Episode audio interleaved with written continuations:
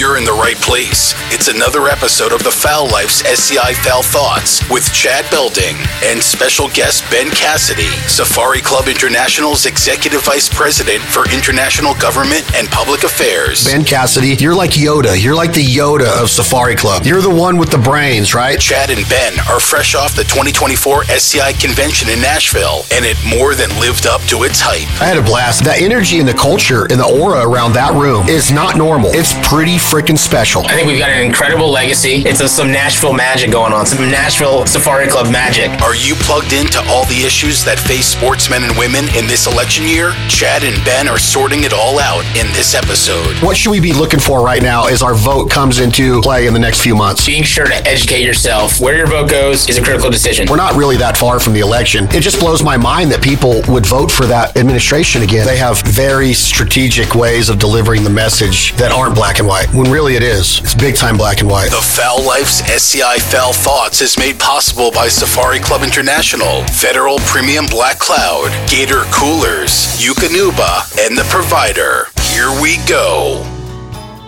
Were you happy with the PAC luncheon at the convention? Yeah, I mean, thanks to your help, man. It's a tough event. I think it's hard to get a lunch going like with the auction on a Saturday. I'm trying to see if we can move it to Friday instead. But five U.S. senators in the room, you know, raising the money that we've got to get raised. It's good. Explain to the audience real quick, Ben. Um, what is the difference between the SCI PAC and just money raised for SCI across the board. Like you have a big banquet every night at the convention that has a big auction Yep. that has uh, you know money being raised. Is that money different than the money that is raised for that actual? Just the only money that goes into the PAC during the convention week is that that Saturday lunch. No, so a little bit more complicated. So we're the only hunting group Safari Club is that has a PAC and a super PAC. So we have SCI PAC and then we have a super PAC called the Hunter Action Fund. The luncheon on Saturday was for the super PAC, the Hunter Action Fund. So, like you mentioned, throughout the week we've got the big auctions that go on, all the fundraising that happens there. That money goes back to all of our operating that that we do. Now, you know, you know the business of our business at SCI is our advocacy. You know, that's the central piece to what we do. So that underwrites all we do there. Now, our PAC, which we raise money for through sweepstakes throughout the week during convention, mm-hmm. that money is the money that we can use to contribute directly to pro hunting candidates and elected officials, right? Right. And the super PAC, where we raise money on Saturday, that money cannot be used to give directly to campaigns, but it can be used to be spent in educating folks on who to vote for. So we use a lot of the money from the luncheon towards, you know, digital, text, radio, TV ads. Like that's where we spend it saying, you know, here's the clear cut difference between candidate X and candidate Y. One supports your hunting freedom, one wants to take it away. Vote for this person. Whereas SciPac goes, you know, directly over to um, our champions that we support. So when you say you're trying to change that, like, are you trying to get more people in the room? Are you trying to get better opportunity for more money to be raised? Why? Why would you want to change the time and location? Yeah, I just think that it's such a central piece to what we do. Like I said, we're the only hunting group that has a PAC and a super PAC in place. So it is the one mechanism that's out there that can really come from, you know, an authority like Safari Club International telling hunters who they can really, you know, support and be behind.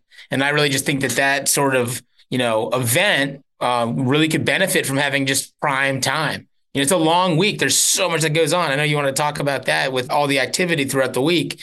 Uh, you get to Saturday, you know, you don't want to have it be just like the last thing up. You want to have that right up in the mix, especially when everyone's got this advocacy on their minds, you know, during an election year, right? So, Yeah. and again, like you were super helpful. Your donation, you know, the auction, like went like wildfire. Not surprised by that.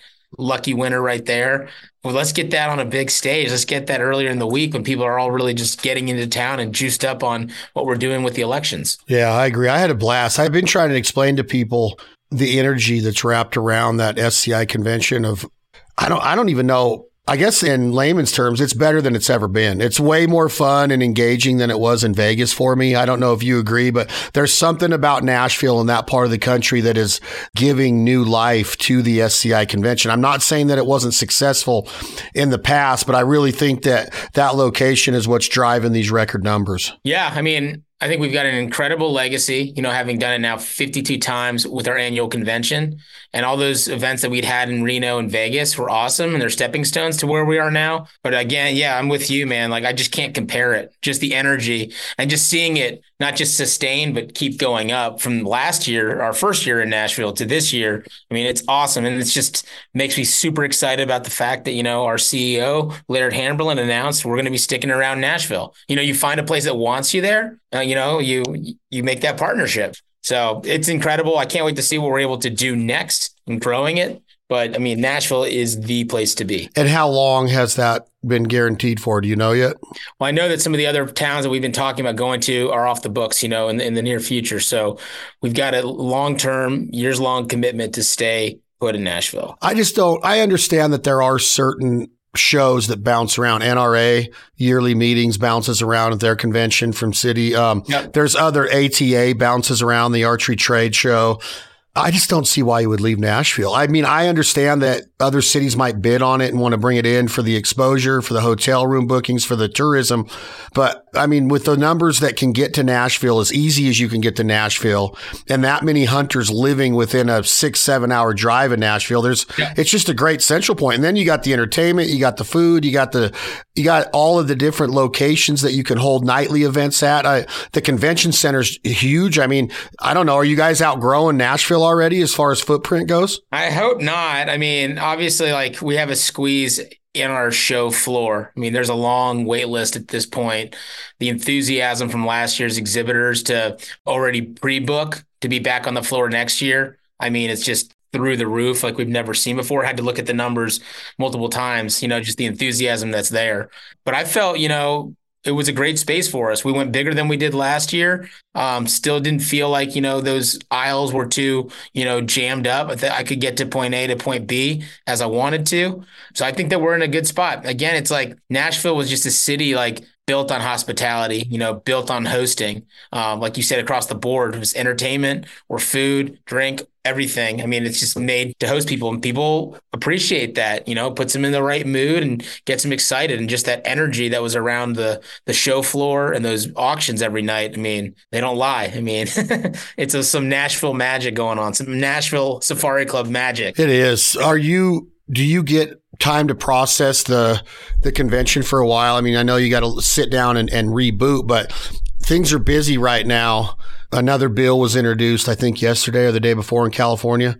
I want to talk about this bill real quick. I'm sure you're very well aware of it. And it, I might be a little bit behind the Joneses being on the road so much, but it was the bill about paraphrasing here that you have to register your guns and pay a tax on every registered gun to the California Department of Justice every year of all existing firearms. Have you seen this bill? Yeah. I mean, you just got them trying to top themselves over and over. You see it when like the 11% went through. Now it's getting, you know, Newsom saying, you know, what can I do next to keep building up my resume to run for president now or at any time? I mean, the amazing thing, you know, that I've seen in California, though, obviously the 11% went through. That was a hard fought. But the amount of wins we've been able to rack up in California just based off of, you know, our memberships engagement. You know, people don't realize it. We've got like just about one out of every 10 members of Safari Club is a resident of California. I mean, you just get that off the sheer size, but there's also a built in sportsman's culture, right, in the state. And obviously, the most incredible bounty of natural resources. So, I mean, anything like that that comes up, you know, I'm always going to be betting on us to be able to pull through a win just on our membership and their engagement and their expertise alone. So when a bill gets introduced to the floor like that, take me through the steps that goes on now. Like these guys are they're going after hunting big time and, and gun owners in California and all over the country. Yeah. Very important right now. Um, I just released an episode of SCI Fowl Thoughts podcast here at the Fowl Life with Chris Latsavita about, you know, the importance of hunters voting and how detrimental it's going to be in this coming November's campaign and election. But what are the processes like? What happens now? You, I talked about you coming fresh off convention where it's all energy, it's all fun, it's all high fives and celebration. And now you're right back in the trenches. Yeah. And these guys that are introducing these bills, it's almost like they're doing it just to keep them coming and, like you said, top themselves, get us to spend money. That's why the money raised to that CI is so important. But what is the process now on that bill? How do we see it through to try to block it? Yeah, I mean, I think you made a great point just on, you know, your podcast with La Savita talking about voting, right? That is one of, you know, the ways that you can be active in a democracy, right? Is obviously having your vote heard. And I think that's the all important is, you know, elections have consequences. You got to get the right people elected in. The hand that we're dealt in California is different.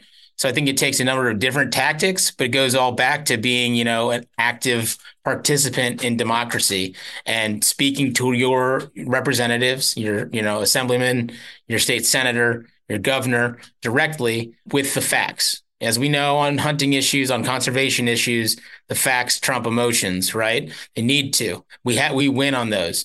So I mean, our process, I mean, it's pretty clean and simple. I mean, it's educate, activate, right? We've got a very, very active membership. I'd say that's the difference between an SCI hunter and just an, you know, any other hunter, is that our folks don't just see a problem, they see it and they want to do something about it.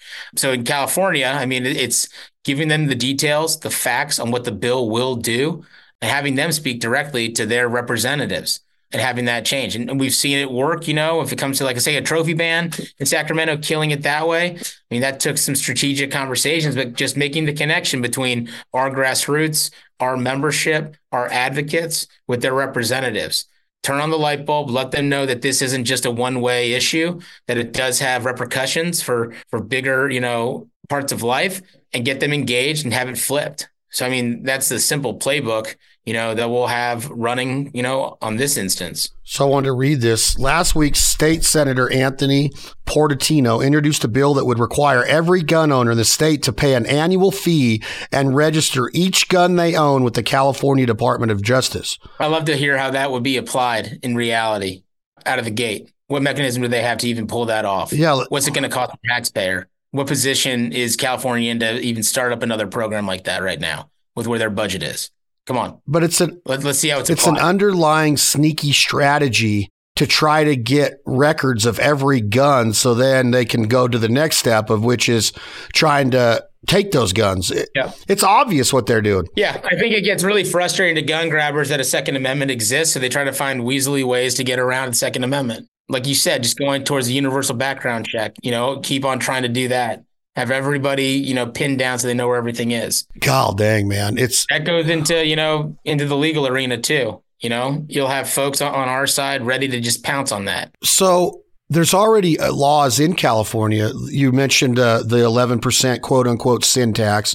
Is it in the books now that you can only purchase one gun per year per resident? That was a bill that was trying to be passed into California, one gun purchase, I believe. Not that I'm aware of.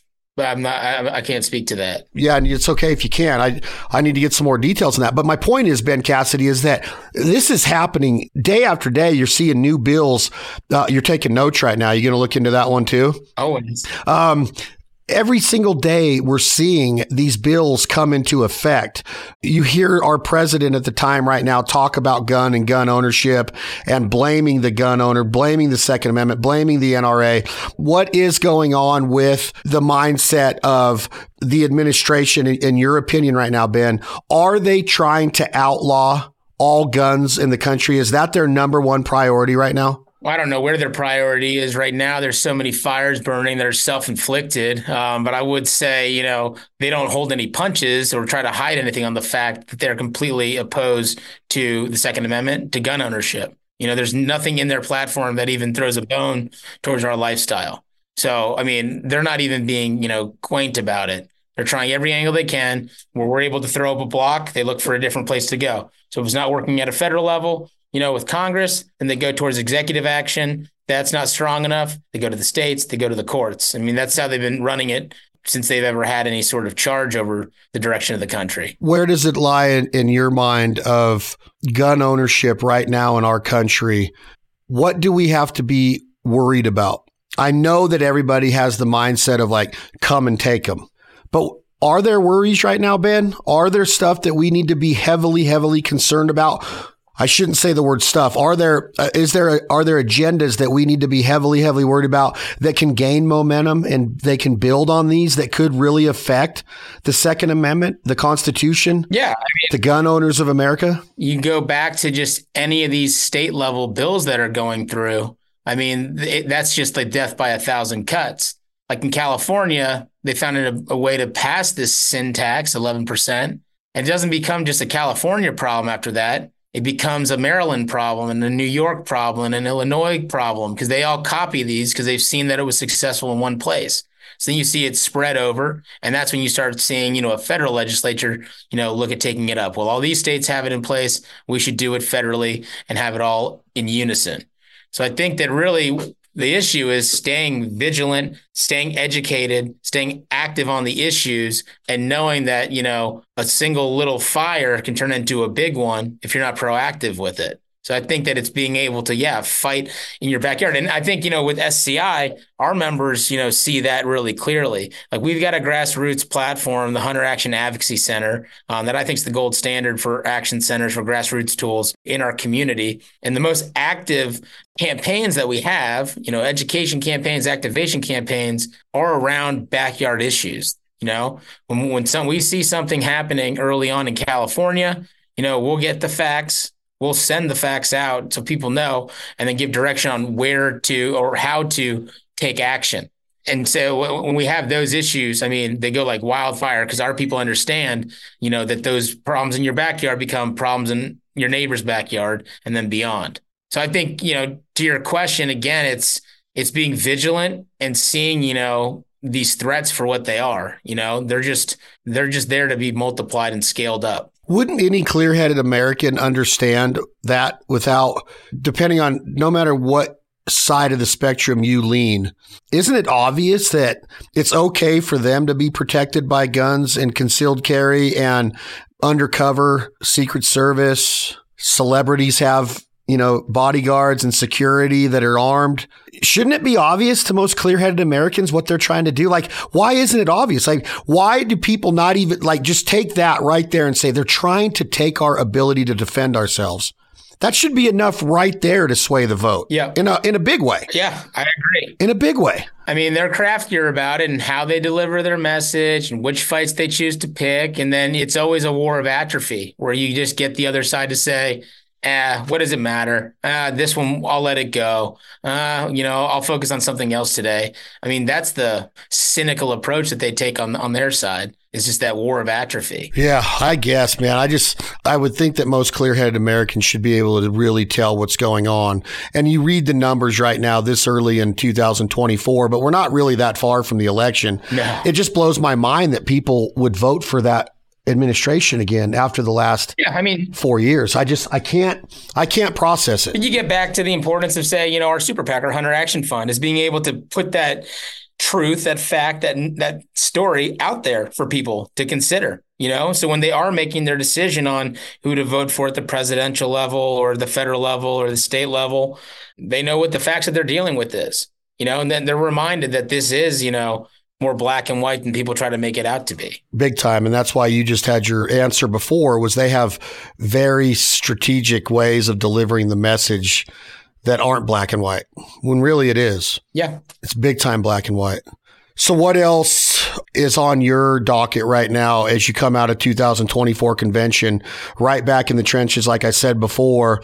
What do we need to be looking for right now as Americans, as gun owners, as outdoorsmen, outdoors women going into this election? What would you give us some advice right now of what to be looking for? What are the messages that are clear? Does Donald Trump, who is leading the Republican side right now to be the candidate, are his messages clear to you, Ben, as an American of his support of the Second Amendment, his, for, his support to defend ourselves, his support of the NRA, his support of public land. Um, is it clear that Donald Trump is an ally to us right now? Give what should we be looking for right now as our vote comes into into play in the next few months? Yeah, you know, I keep going back to being sure to educate yourself. You know, when you're making such an important decision, you know, where your vote goes is a critical decision. I think that you know there's folks like, you know, the SCI team that are professionals in the space that monitor what elected officials are doing, what bodies of Congress are doing, you know, let's say legislatures are doing, so that you know other folks that don't have the time or bandwidth to do it don't have to, right? So I think in you know figuring out you know the positions that different candidates have. It's looking at you know what we've got out there on our website, on our resources, on our social media um, to get a better, clear understanding. I mean, you look at like Trump. I mean, he's not running as like just a brand new candidate. He has a track record, right? four years as, as president. You can clearly look back at what he delivered on, what he didn't deliver on. You know, I mean, I had the honor privilege to serve the American people as a political appointee for Trump, working on hunting issues. And I would say, you know, what he promised was delivered on when it comes to access, migration corridor connectivity, um, the Great Outdoors Act with financial investments in conservation. I mean, across the board, delivered. This administration seems to be like a war on people. I mean, it directly has highlighted the disconnect between what preservation is, what conservation is. I'll steal a saying, you know, from our friend and past federal legislator of the year, Bruce Westerman, where he says preservation is for pickles, right? You put them in a jar, you put them aside, right? Nobody can get to them. You know, conservation is dealing in reality where you're having to actively manage a resource to ensure that it has an abundance for the future as well. You know, we're on team conservation. The other side's on preservation. And I think with preservation, you have an inherent dislike for people in it, right? This shouldn't be allowed to have people on it. It needs to be kept as it was. I just don't think that that, you know, recognizes us for who we are. And I don't think it's an effective way to actually, you know, ensure that we have beautiful places and abundance of wildlife in the future. Um, but that's what we're seeing. And a lot of it, you know, goes back to access. And you talk about anyone that talks about issues on the land, whether they hunt or not, but it's all about access at the end of the day. And we've had a three way attack on access under this administration. It's something that at SCI, you know, we said from the day that Biden came in, and we didn't try to judge him by a record he didn't have yet. But it was, hey, can you commit to not taking access away from us? And nobody that he was appointing and putting up in front of the Senate was a, that would be overseeing these issues was able to commit to just saying we're not taking access away. And then you fast forward to today, Alaska, you have millions of acres being shut down to federal access. Education wise, you got, you know, his education department shutting down hunter education access. And then his Fish and Wildlife Service shutting down use of lead, where you're getting rid of economic access. So, I mean, that's just finding every way to screw it up when it comes to access. That's just going off of somebody's record. So, again, educate yourself, look into it, know what you're getting into. Both candidates have records you know? So you're able to actually see a track record of what they have done and that helps inform what they're going to do. I can't imagine after this first term under biden what a second term would lead to. That's what i was just going to ask you. It's terrifying to think about because it's every single day a different attack coming in a different way that all adds up to the same thing and that's crushing and shutting down our way of life right? And we know that our way of life and i'm talking about hunting you know, that is an essential tool essential. for conservation. Anybody that cares about getting out and seeing the beauty and grandeur of America and what we love most about our country, kiss it goodbye if you just start shutting down what hunting provides. Because that is the provider for what underwrites all of our conservation efforts out there. Like that can't be taken away. And not enough people even really realize that. Even even great hunters like don't realize to just thump your chest a little bit. Tell your neighbors about it. You're doing more for conservation just by getting out in the field with your hunting license, with a fresh box of ammo. I mean, that's something to be proud of. That's something to report home to, you know? So yeah, there's a lot at stake and they're they're giving it their full effort. They're not shy about it on the other side, the folks that want to shut down hunting. And, you know, I'm just proud to be at a group like Safari Club where we're not shy about it either. You know, we will meet them head on every time in any arena that they try to take this on. We're going to break here for a few commercials. I'm fired up. I appreciate y'all being here. There is room for everyone in the big tent of the great outdoors. Hunters and shooters and Second Amendment 2A people, I think we're all cut from the same fabric. I know that not every hunter is a Republican, but as a whole, I think we're all pretty like minded people. The Fowl Life's SCI Fowl Thoughts is brought to you by Safari Club International, Pecos, Benelli, and Avery Outdoors. This episode of the Fowl Life's SCI Fowl Thoughts with Chad Belding and Ben Cassidy will return in a moment. We'll be right back. This season went by so fast. It was a different season. It was weird. The migration was slow, but all I can think about are the good times, the high fives, the smiles, and my Benellis. I absolutely love having a Benelli by my side. I mainly shoot the Super Black Eagle 3 and 12 gauge left handed, 26 inch barrel. I know that they have the M2 left handed 20 gauge waiting for me in the truck when we're in the flooded timber, and I can't wait for the future to see where this SBE 3 line goes. So far, the 20 gauge, the 28 gauge, and the right handed models, you can't go wrong with Benelli. It truly is simply perfect. It is the best waterfowling duck and goose hunting gun on the planet. There's not a second. The Super Black Eagle 3 series in 12 gauge, 20 gauge, and 28 gauge. I'm telling you, get one in your hands. Make sure that you can depend on your firearm. And that's exactly what Benelli is. It's totally reliable, simply perfect for the duck and goose hunter. I can't wait for next season. I'm Chad Belding with the Fowl Life Television. Thank you, Benelli. Looking for a high quality truck accessory that's built to last? Look no further than Leer.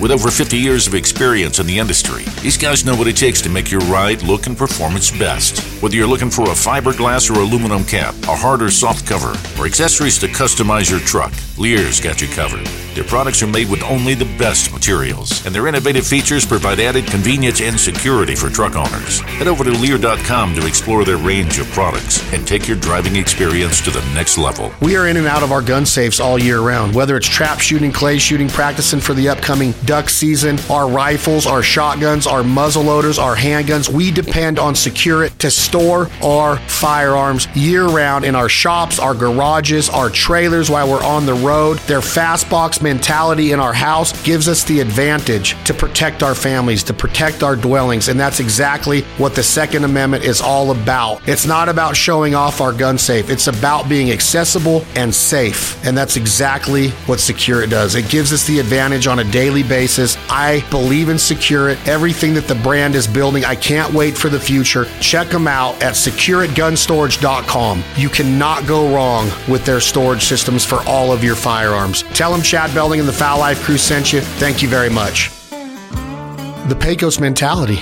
living off the land, scouting these birds, hunting them hard, being ethical, clean, harvestable shots, the calling, the dog work, the decoys, the concealment, everything that goes into it. And then the butchering, the processing, the bounty, being around a table with friends and family. That's what Pecos Outdoors stands for. We're honored to be part of the Pecos family. Bon appetit, and let's celebrate the hunt together. Welcome back to the Fowl Life's SCI Fowl Thoughts with Chad Belding and special guest Ben Cassidy, Safari Club International's Executive Vice President for International Government and Public Affairs. I can't imagine after this first term what a second term would lead to. It's terrifying to think about because it's every single day a different attack coming in a different way that all adds up to the same thing, and that's crushing and shutting down our way of life. It's obvious what they're doing. And we know that our way of life, and I'm talking about hunting, you know, that is an essential tool for conservation. We should be proud. We should brag on what we do. We are the ultimate conservationists. Be proud to be a hunter and conservationist. Visit safariclub.org and become a life member today. The Fowl Life's SCI Fowl Thoughts with Chad Belding and Ben Cassidy is brought to you by SecureIt, High Vis Sights, Banded Brands, Leer Toppers, and Corning Ford. Now back to the Fowl Life's SCI Fowl Thoughts with Chad Belding and special guest Ben Cassidy. Has Safari Club as of yet endorsed the nominee for the presidential race this year? Will you? No, um, I mean we'll cross the bridge when we get there. You know, we have not endorsed it at the presidential level. We generally wait for you know nominations to take place. Okay, I was just going into that. What you brought up at the end of your comment there, and your answer, Ben Cassidy, was you just mentioned three areas of access in Alaska. The hunter safety programs and hunter education programs being shut down across the country. There was actually a bill on the table again in the state of California of the 18 and under rule of guns and and youth hunting days and all of that that they actually got some leverage on. And then you talk about the lead ban. It is scary to think about four more years. My question to you, going off of your answer just now, is what if Biden was deemed too unhealthy to run again or not competent to run again? Is this just the news? Is he going to be the nominee, you think? Can he, at 80 years old, run, you know, have another, let's say he did get elected. Can he go another four years? I mean, it's like I'm watching a movie. I've never, like, been in such a trance of like, oh my God, yeah. look at this guy. He's shaking hands with a ghost. He's doing this. Like, it's almost like they're just playing us. I don't even know how to explain it because every time you say the guy's incompetent, you get fight back on it like, no, he's not. Yeah. You know, and he's getting his his administration to get some leverage and to gain momentum. What happens if he's not? Do you think there's even a chance of that? And if so, Ben Cassidy, who do we see step in? Do you have any idea right now with you being on Capitol Hill of who would come in there? There's rumors of Michelle Obama. Could Kamala Harris run the United States of America? Like there was some rumblings yesterday of them rebuilding the message that's coming out of the Biden administration for the election. What is on your mind of what could happen if it wasn't Joe Biden? I mean, I think that the betting odds are that he's going to be the nominee. I think it's really a lot more complicated than people, you know, make it out to be for him to not be the nominee. He's got to, you know, personally will willfully step aside. I don't see him wanting to do that. But yeah, I mean, I think it's sad. I think anyone, you know, that's just watching it, you don't have to be on Capitol Hill to see it. You know, just turn the TV on, seeing a president that's not able to give public comments. I mean, even do like softballs, right? Couldn't do a, an interview for the Super Bowl. Like that's just easy. Um, and when he does, you know, he puts his foot in his mouth, and he's always had that proclivity to do it uh, throughout his career as a senator and everything. But it's on another level now. So I think it's just sad, and I wish it was only sad, but it's also terrifying, um, given you know what his job is and who else is watching. It's not just you and me, you know, following along, but it's all the bad guys out there that want to do bad things around the world. So I, yeah, I don't know. I mean, you hear a bunch of names bandied about. I was I mentioned like like a Gavin Newsom, you know, not everyone's being coy about being interested in it. Yeah, I've heard the same sorts of names tossed out, but I, I think it's more complicated than anything to have a different candidate running. But hey, I'm saying for this election, just buckle up. It's going to be one for a lifetime. I know it's going to be interesting and take many more turns. So, with all of the things happening right now with former President Trump, I saw his attorney came out and spoke on the New York decision with the, you know, about the appeal that's going to happen. I just can't imagine people taking this serious of all these years in prison, all these fines, the decisions and judgments that are coming down on this man during an election year. They're weaponizing democracy in a way, in my opinion, to slow down the momentum of what we call the Trump train what do you think about that as a guy that's on Capitol Hill and seeing that? Is it weaponizing? Did you expect that degree of 700 years in prison, $385 million fine to be paid if you ever want to buy, you can't buy real estate or whatever in New York for two years? I mean, yeah, that's all Trump's ever done is built an empire off of real estate. Like they're taking away his ability to, to drive revenue and make money in his life. And then they're trying to make sure that he doesn't ever gain any momentum or leverage on the presidency again. You're very close to politics, Ben. What are we looking at there? I mean, what is going on with every day you turn around and he's getting tormented? Not to mention a year ago, this time he was getting escorted out of Mar-a-Lago to go to these courthouses and turn himself in. Yeah. Like, what are we watching here? What, in your opinion, what's going down with all of these judgments? Are they serious? Yeah, it's hard to reconcile what is an obvious like double standard. You know, if you just go and look at, you know, this bringing the top secret files to Mar-a-Lago, bringing them back to Delaware, you know, the way Biden was treated, besides, you know, the special counsel being honest about his mental state. Uh, I mean, just slap on the wrist, move on, not going to do anything else here. Whereas, you know, with the Trump situation, they just drag him through the mud. I mean, it's just clear, you know, double standard. I think anywhere you go in the country, the people that are paying attention, you know, they're seeing that. And I would just say that if they think it's like working in against Trump, I think that all it's doing is further emboldening and growing a base of people that are fed up with seeing, you know, a federal government just run amok. Like it's what happens when, you know, the the head isn't operating, the rest of the body does all sorts of crazy stuff. And that's what you just see across this administration with the appointees having their own agendas to you know his own departments just having their own agendas and just going wild. You know i think people are looking for someone to just rein this in. Who would that be? I mean i would say you know like a donald trump from ben cassidy personally. I mean we've seen what he does already. I don't think it's even a question. He's been pretty clear cut about what his priorities are right? I mean he speaks in pretty clear language. He's like hey i don't want to start world war three. Hey you know I, I don't want your groceries to be so expensive. I don't want gas to go crazy. And he's not just like pointing these out and saying, I don't want this. There's there's solutions to it. A lot of the solutions, the playbooks already been put out there. You saw for four years that he was there. those were the best years like we've experienced in how long or ever. It was incredible. And people forget that.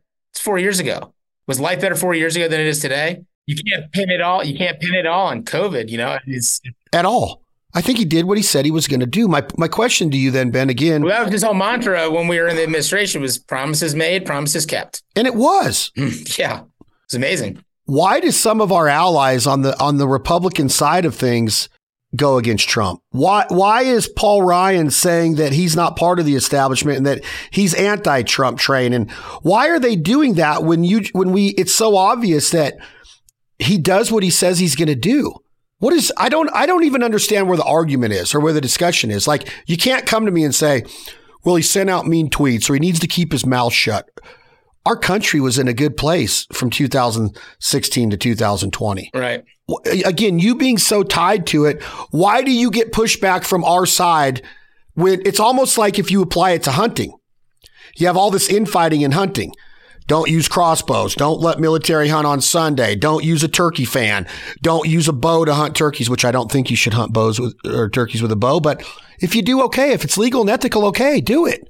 But there's a lot of infighting. Hunters knocking down hunters when we got enough problems. We got enough antis. Now you apply that on the bigger scale to the world. Why would Republicans be knocking Trump around? Is it jealousy? Is it, am I ignorant not to know the answer to that already, Ben? Like, why would he be getting fighting against him from the Republican Party? Yeah, I don't know that there's one simple answer for why all of them are, you know, for why everyone that does oppose Trump within his own party opposes him. I mean, delivering results isn't always an easy task and it doesn't always make everybody happy. so it's kind of heavy as the head that wears the crown. Is that a political answer you just gave me? I honestly, I literally cannot answer for you why each individual person doesn't like Trump. I, I, I mean, I'm not. I'm not saying that each individual person, but we can go canvas. No, I, again, I just think literally, it's like when you go out and you break stuff up to rebuild it better. Someone's going to get upset that things got broken up, regardless of what party they're on. He's a change agent at the highest level, right? That's why he's electric and people, you know, follow him to the end for some people, you know, he's changing things that they didn't want to see changed. Yeah, I guess that he. What did you call him? He's a what changer? It's a change agent, agent of change. Agent of change. Yes. Because he's not a, pol- a lifelong politician. Right. Just a totally different approach and look at it. You've seen what it can d- deliver. Well, I'm really a fan of an entrepreneurial spirit, CEO mentality type approach, leadership, uh, delegating, putting the right people in the right seats on the bus trusting the people around you, not micromanaging them. I don't know. I, I, guess there's a study to be found of like how polarizing Donald Trump is and and how he's turned people against him that are part of his own party. I'm sure there's a pretty easy answer of why it's happened and I'm and I'm trying to be too difficult or complex with it, but I it, when you break it down, I just can't imagine he couldn't come in and fix things. He's a leader. I don't care what anybody tells me. That guy is a leader, and he has been for a long time. Let me ask you one more question about Donald Trump before I get back on the convention. At 76, 77, 70, whatever years old he is, this next term would bring him into his 80s. He's a billionaire. He inherited some money, but I don't care. The guy built a freaking empire. He's done it. American dream. It's not perfect, but what I see from the outside looking in, He's a good dad. Yep. He's close with all of his kids. He's a great grandfather. He said some things about women in the past that that you would probably hear in every locker room around America on both sides, male and female, in my opinion. I've heard people talk like that in sports locker rooms and gyms, wherever you're at. I've heard it. My question, Ben Cassidy, is with Donald Trump being who he is and building what he has and being at the age that he is and having the family that he does and the lifestyle that he could, he's got a, a couple jets. He can go anywhere he wants, whenever he wants. Why would he want this job? In your opinion, being on Capitol Hill, is it an ego trip? Or can we simply say that this man truly loves America and he wants to see it better and, and build part of his legacy is making it better? Like, what is your opinion on that whole approach? The easy answer is, of course, like he doesn't need the $300,000 a year salary or whatever it is. He donated it back his last time in office. Why would a man like that want to take on this again? The media can't stand him lawsuits, judgments, all these allegations. The simple answer is just get out of there. Don't do it. But why is he, Ben? Why would he want to put himself and his family through that again, in your opinion? Or is there an opinion on it? I mean, I'd love to hear his answer to the question. And I will say, you know, he has an enormous ego. There's no doubt about it. But I don't see any situation where an ego could take you to the heights that that he's gone to. I don't think that could be your sole driving force. So I think that puts that that aside. I think it has to be care, concern, and dedication to the country, right? I mean, to get to to to fight to take on like w- with what he has and what he can do with his time, but still take this on. Like you said, why else would you do it? Why else? I don't know. I can't figure it out. I'm a Trump fan. I'll vote for Trump if he's running, which I think he will be. I don't know if you're allowed to even say that on a microphone anymore. I don't even know what I can get in trouble for anymore because of the way the world is set up. Can I believe in what I believe in still and say it out loud and with respect and dignity and not be canceled? Can I say that I believe in what 2016 to 2020 brought America? It wasn't a sham. It wasn't a scam. It wasn't a, it wasn't a mirage out there of fakeness. It, it was, it felt good as an entrepreneur, as a businessman. The economy, trade, military, border control, fuel and oil, employment versus not uh, unemployment for all races, gun owners, defending yourself, Second Amendment, 2A, NRA, hunting, access, conservation, Department of the Interior being interested in projects that would help all around in our country and the animals and the populations. What am I missing, Ben Cassidy? What am I missing? Why am I the ignorant one? I never called you ignorant, brother. I'm not saying that you did, but I think that people think we are for believing in this. Yeah, I mean that's a, I mean one of the million reasons I love, you know, our convention is you get to a place where you got people gathered together that are tired of the wokeness, tired of the cancel culture, and you can just be who you want to be and talk about things how you want to talk. I'm not saying everyone's in unison agreeing on the same candidates or the same approach to running the, the country, but shit, we'll all talk about it. It's campfire style. Talk about it, not judge each other. God, I just been to NRA conventions so many times, SCI so many times. I was just at NWTF in Nashville where you couldn't even breathe in that room. There was so many people walking the floor. Same as SCI convention. Um, been to many hunting conventions. Delta Waterfowl, California Waterfowl Association's annual convention, banquets all over the country, Ben Cassidy. I've been to Rocky Mountain Elk Foundation, Mule Deer Foundation, Pheasants Forever, Quail Unlimited, Ducks Unlimited. You name it, I've been to banquets and conventions all over the year, and so have you. I've never seen as much of an argument, a fist fight, anything them ever. Yeah, it was amazing. Uh, we were at the Jason Aldean concert Thursday night. He even made a comment. He's like, "What is up with this crowd? Why has nobody fought yet?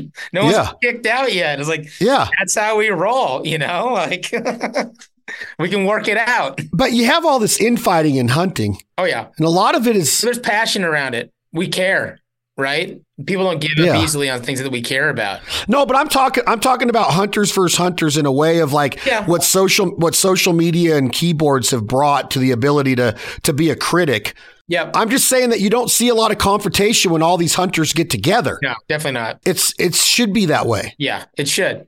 It's awesome. It really is not to be taken for granted. I don't know. I, I just, it's a really good discussion of hunters and, and, and shooters and Second Amendment 2A people that are, I think we're all cut from the same fabric.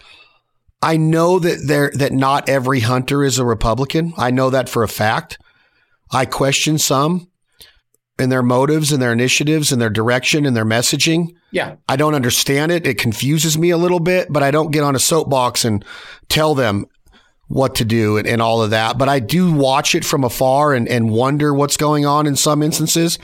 But as a whole, I think we're all pretty like-minded people. And when you mentioned this, the 2024 Safari Club International Convention, which I didn't want it to end, I was on a call yesterday, on another PAC call yesterday, and our good friend, mutual friend Rock Merlo, who you got to hang out with, he attended a convention for the first time in Nashville, and he made a comment on the call yesterday that he will he could he wants to go back now. Yeah. He said that SCI did it so right Awesome. and got it right the first time. And again, it's the 52nd one, but Yeah. the energy and the culture and the aura around that room and the events is not normal. It's pretty freaking special.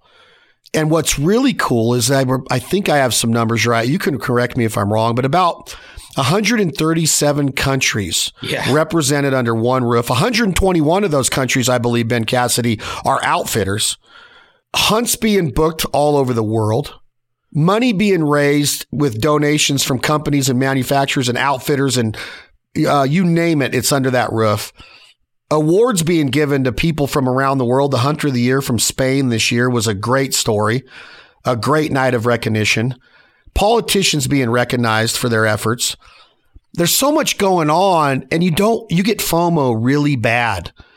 As exhausting as that convention can be on your feet all day, then you change straight from your your convention attire straight into your suit and your. I mean, I was wearing a sports jacket every night, a cowboy hat, and Lucchese boots, and walking into the the banquets with Anna V and seeing you and Laird and and and watching Big and Rich and going to John Rich's house for the after party and and watching Foreigner and 38 Special and going to the Jason Aldean when Mitchell Tenpenny opened for him.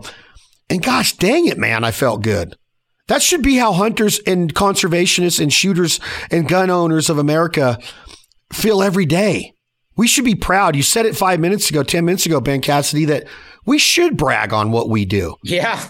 We are the ultra, ultimate conservationist. Yeah. If people would have heard what on the call yesterday I was on about what's going on, it was actually a call the day before. We're getting ready to do a project in California, Ben, that is going to blow people's mind.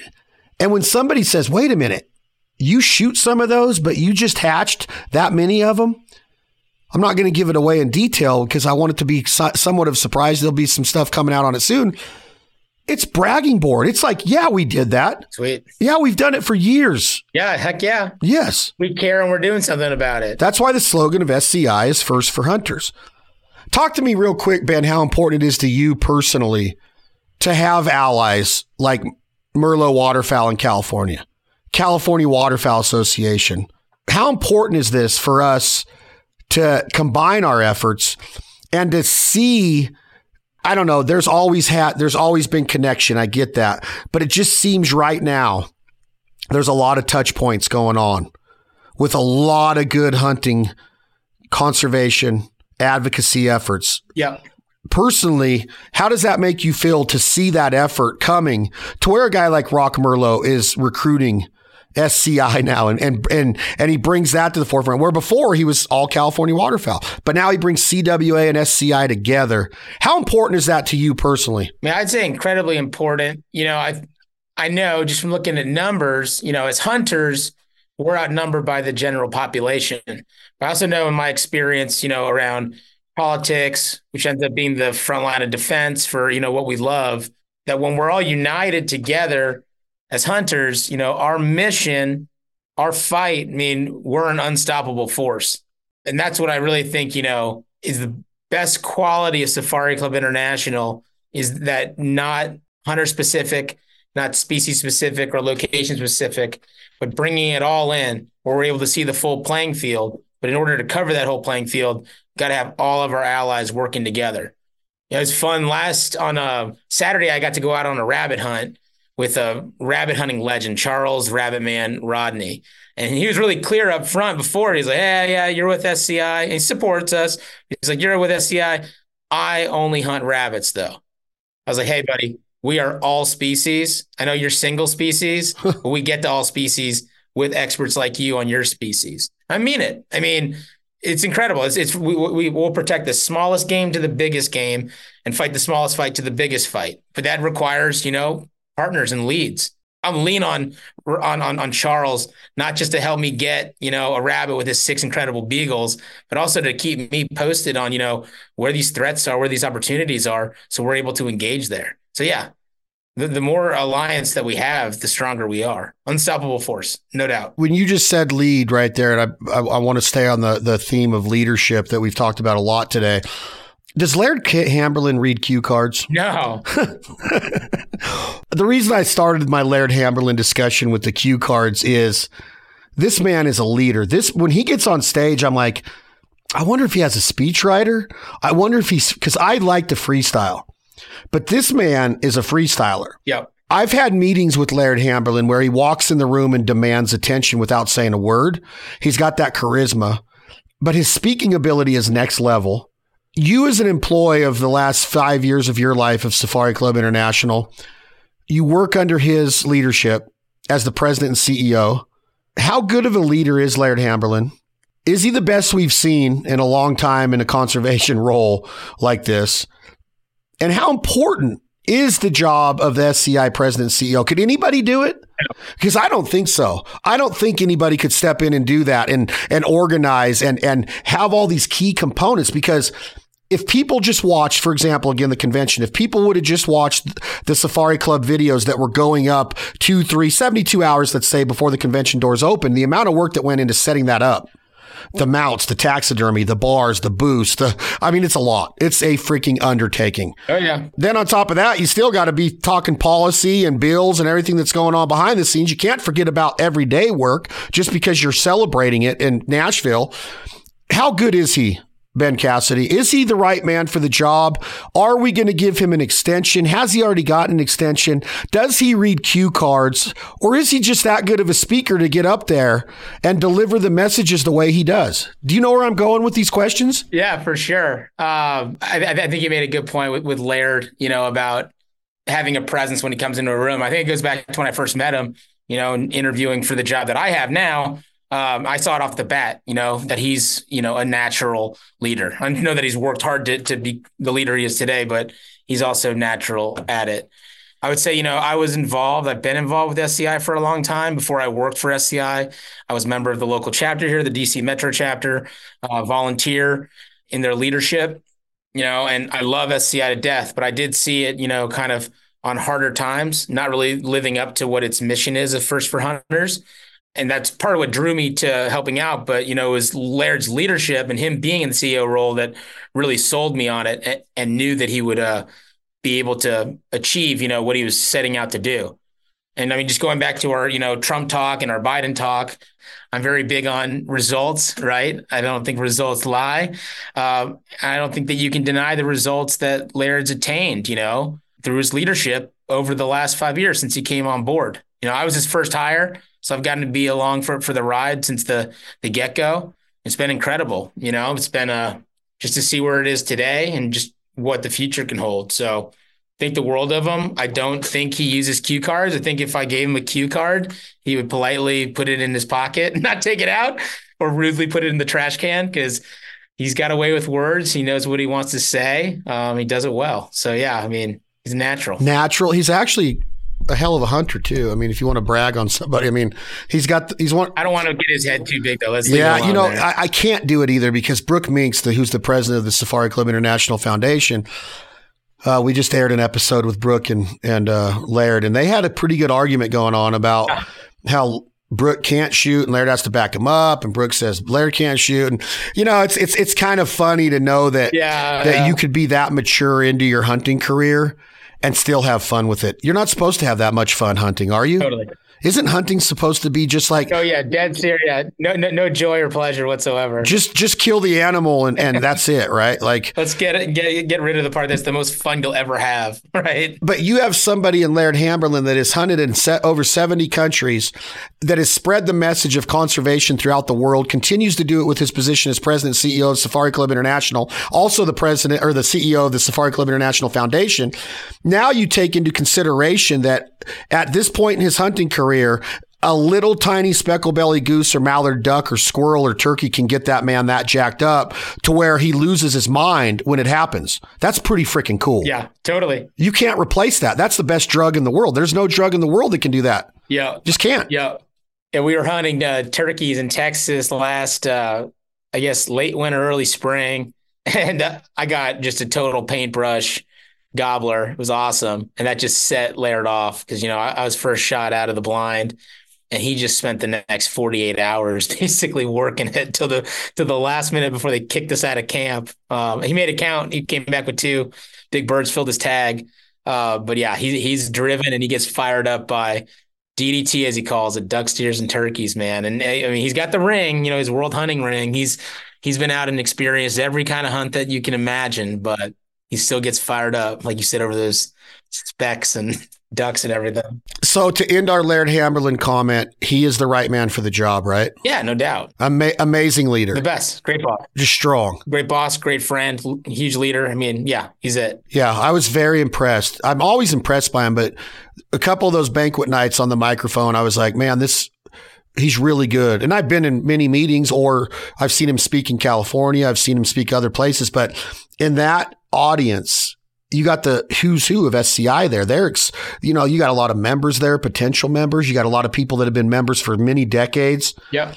And he's delivering a message that's uniting everybody to where I don't know if you guys have outgrown that convention center already. There's got there there's a there's a waiting list. There's there's people that want in. There's this this convention is going to be unbelievable. So I guess we'll end it today with my good friend Ben Cassie, which it was great to see you. Yes. The first time I saw you, I was like, you look like you were kind of on a safari. You had a you had a hat on that I've never seen you wearing.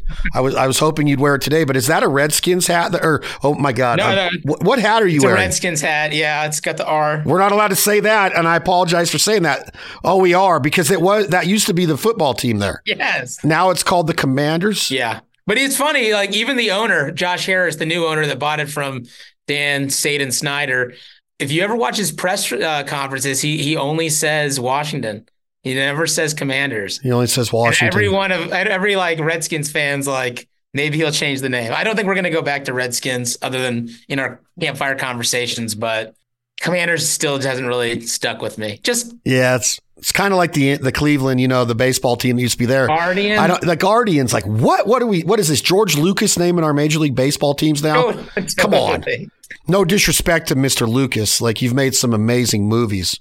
All right. I, 100%. I like speaking of George Lucas, I think that I'm on a podcast. I think Ben Cassidy, you're like Yoda. You're like the Yoda of Safari Club.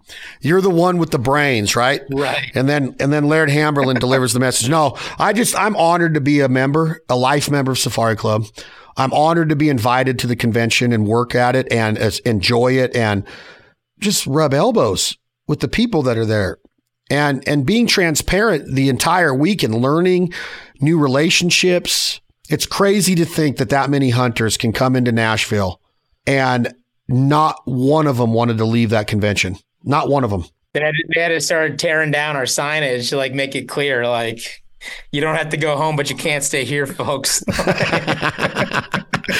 Oh man, thank you to Nashville. Thank you to yep. everybody that made the Safari Club convention happen. The host hotels and the Omni, the Grand Hyatt, the Renaissance. Um, and I know I'm missing something, but uh, Bridgestone Arena, Jason Aldean, Mitchell Tenpenny, John Rich, Chris Cox, 38 Special and Foreigner, Big and Rich, all of the recipients, the military awards, the the political awards, the PAC luncheon. Our, our our hunt went for so much money this year. I couldn't believe it. It was awesome. It just makes you feel good that you can be a part of something that's so much bigger than I will ever be, or that these brands will ever be. And I hope that makes sense. We're just a spectacle. We're here for a very short period of time. And then we get to put this hunting legacy back up on the shelf and hopefully somebody new takes it over. and carries the flag and and and and keeps it going. It has to. It has to. Ben, thanks for being here. Hey, thank you for everything you do, Chad. You know, brothers in arms, no better partner, man. We're getting it done. It was amazing hanging out finally in Nashville. It's never in a duck blind. I'm always like, hey, where's the invite? You're invited on that that trip. We just got to tell uh, you and Laird need to be. I already told them that that SCI representation was going to be there, and they're all fine. So it's going to be an amazing time in Arkansas. When is it not? I love it. I love it too. I can't wait to see you, my man. We'll get another episode booked soon with the one and only Ben Cassidy, Director of Government Affairs. Is that the right title? Yeah, that's fine. No, what is the title? Vice President? Executive Vice President for International, International Government and Public Affairs. Thank you. See how humble this man is? He was going to let me get off of this podcast with just saying director. That's fine. Executive Vice President. Very important position, and he does a hell of a job. And you're a good speaker too, Ben. There. No more words I have. Just come to the convention next year. If you're not a member of SCI and you're on the fence, come and and watch January 22nd to the 25th, 2025. You know where we're going to be. Come on out. January 22nd through the 25th, 2025, Nashville, Tennessee, will be the 53rd annual Safari Club International Convention. Bring it. Ben Cassidy, thank you for being here for another episode of the Fowl Life Podcast, SCI's Fowl Thoughts.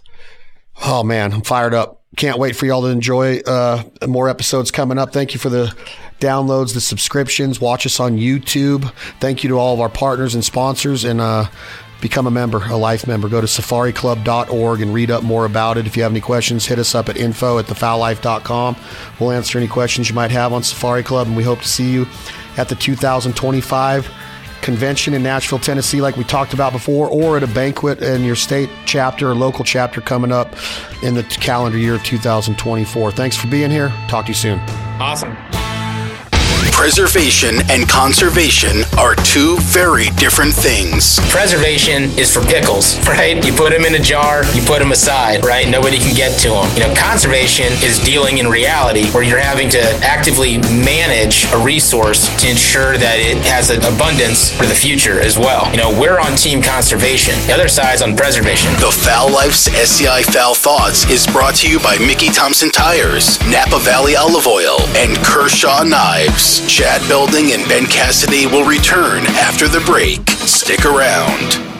I absolutely love the state of Wisconsin. The entire state is full of outdoor activities hunting, bears, deer, turkeys, ducks, geese. The fishing is unbelievable. The perch, the walleye, the fish fries, the cheese curds, the entire mentality. They roll out the red carpet and treat us like we are one of their own. We travel to Wisconsin several times a year, chasing the migration, chasing wild turkeys, chasing the walleye, chasing that Friday night fish fry. And I'm telling you, you have to visit Wisconsin for your next outdoor excursion. Get with an outfitter up there, contact us. Travel Wisconsin is the bureau that is making sure Wisconsin stays in the limelight of everything outdoors. This state has so much to offer. I'm telling you, it is beautiful. It's not what you see when you watch a Milwaukee Bucks game or a Green Bay Packers game or a Milwaukee Brewers game. I love all the sports. I love Bob Uecker, but I absolutely love everything outdoors that the state of Wisconsin has to offer. Get up there, visit travelwisconsin.com. Tell them that the Fowl Life crew sent you. We can't wait to be back up in the Cheesehead State, eating some curds at that fish fry, checking out a brewery, or catching a walleye at the end of our line. Travel Wisconsin, we are teamed up with them for the next couple years. It's going to be an awesome partnership. Thank you all very much for visiting Wisconsin. When it comes to setting up the perfect spread, there's one crucial element motion.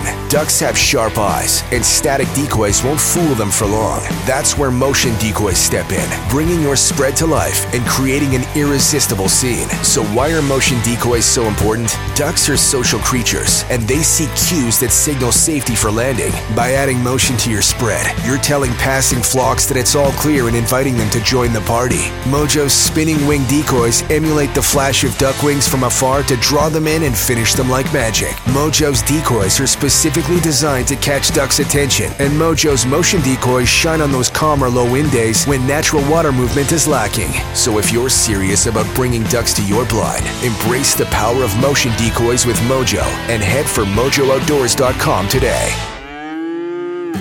We started American Almond Beef with the mentality to be different, to set ourselves apart, and that's the road that we're on. Our feedlots are clean. Our feed is different.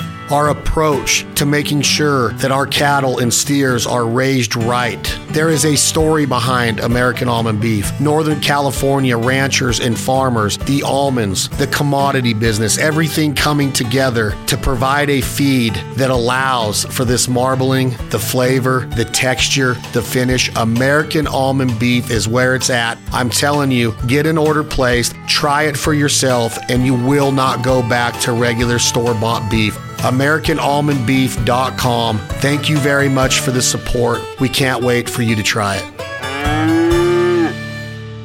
That's it for today's episode of the Fowl Life's SCI Fowl Thoughts with host Chad Belding and special guest Ben Cassidy, Safari Club International's Executive Vice President for International Government and Public Affairs. Ben Cassidy, thank you for being here for another episode of the Fowl Life Podcast, SCI's Fowl Thoughts. Hey, thank you for everything you do, Chad. You know, brothers in arms, no better partner, man. We're getting it done. Oh, man, I'm fired up. Chad Belding, Ben Cassidy, thanks for being here. Talk to you soon. Listen to every episode of the Fowl Life's SCI Fowl Thoughts by heading to thefowllife.com or on your favorite streaming platforms like SoundCloud, iHeart, or Spotify. And to become a member of Safari Club International, head for safariclub.org. Thanks for listening and always keep it foul.